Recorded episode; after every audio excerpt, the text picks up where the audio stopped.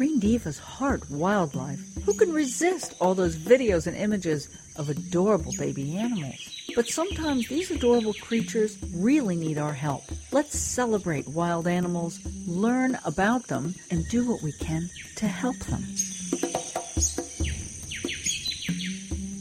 Well, hey everyone, and here we are just loving our wildlife. Heart, we heart our wildlife, and we heart our green dude, John Platt, who comes to us from therevelator.org, a publication of the Center for Biological Diversity. I always have to like pause there, but I got it.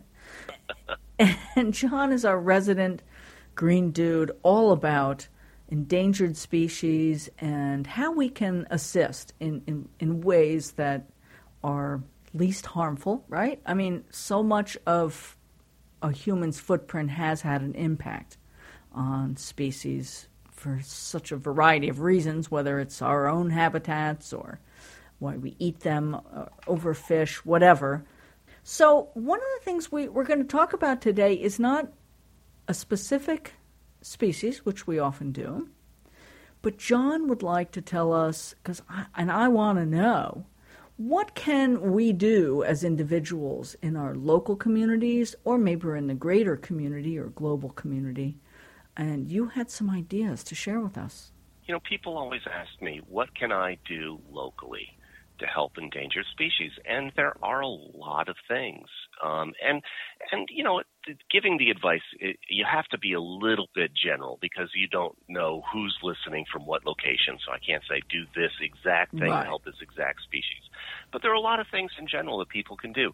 And the very first thing I say is take a look at the vegetation around you.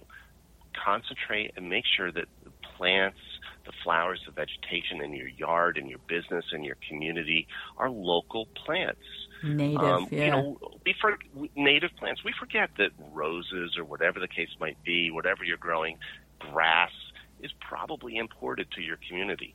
So, what really grew there in the first place, and what can you do to put those in?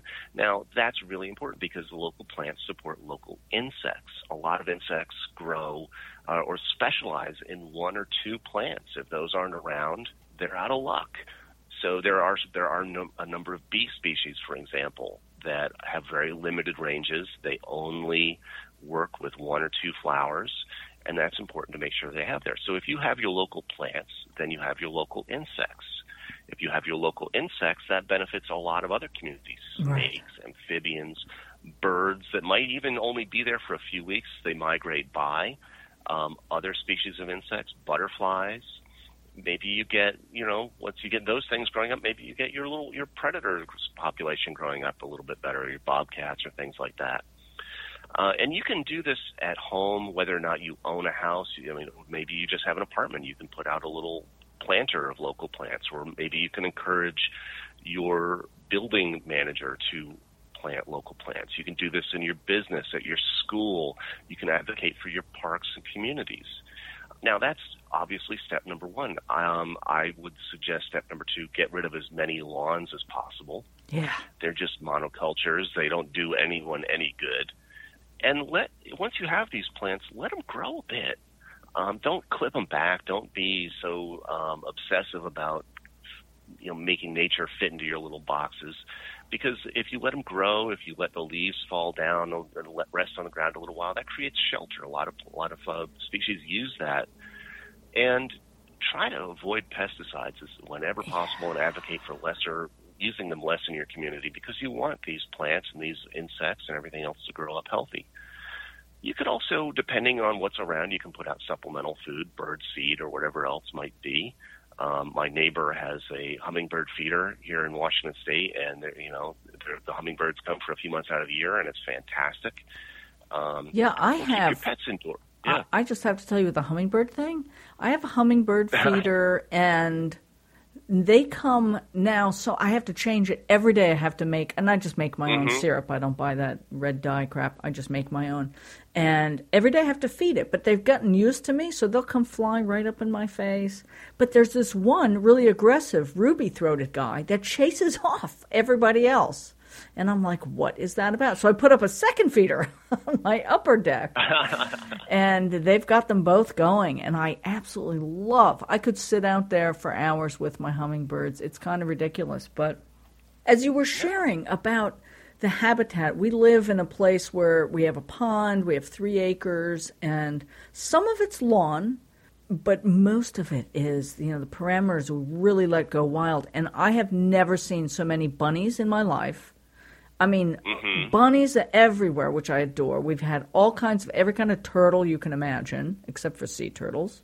We have fox, turkey, bear, coyote, everything. The herons and the birds, the hawks. I mean, it is magical. And just let Fantastic. let me remind people, I live in New Jersey. Okay, so it yeah. can, it can definitely happen.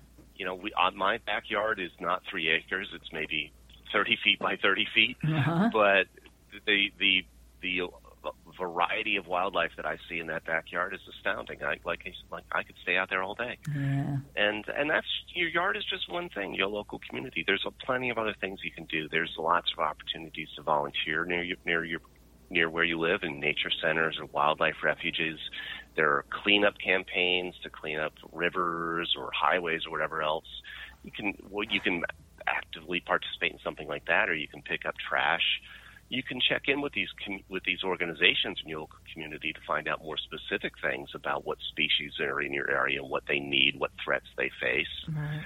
And on a broader sense, when you're driving around your community, drive less, drive slower. Yeah. Um, for one thing, you're going to hit less animals. You may not think you probably you hit that many, but you probably hit some here or there. And every every step you drive, every mile you drive, that's more pollution in the air that affects your local community and affects the entire climate. Yeah. I mean, in other words, part of it's just slow down and be aware and be mindful of what is around you. And it's easier to appreciate what's around you when you're not zooming around like a maniac. I was, Absolutely. I, I've actually slowed down driving a lot in the last few years because I got sick of getting speeding tickets, for one thing.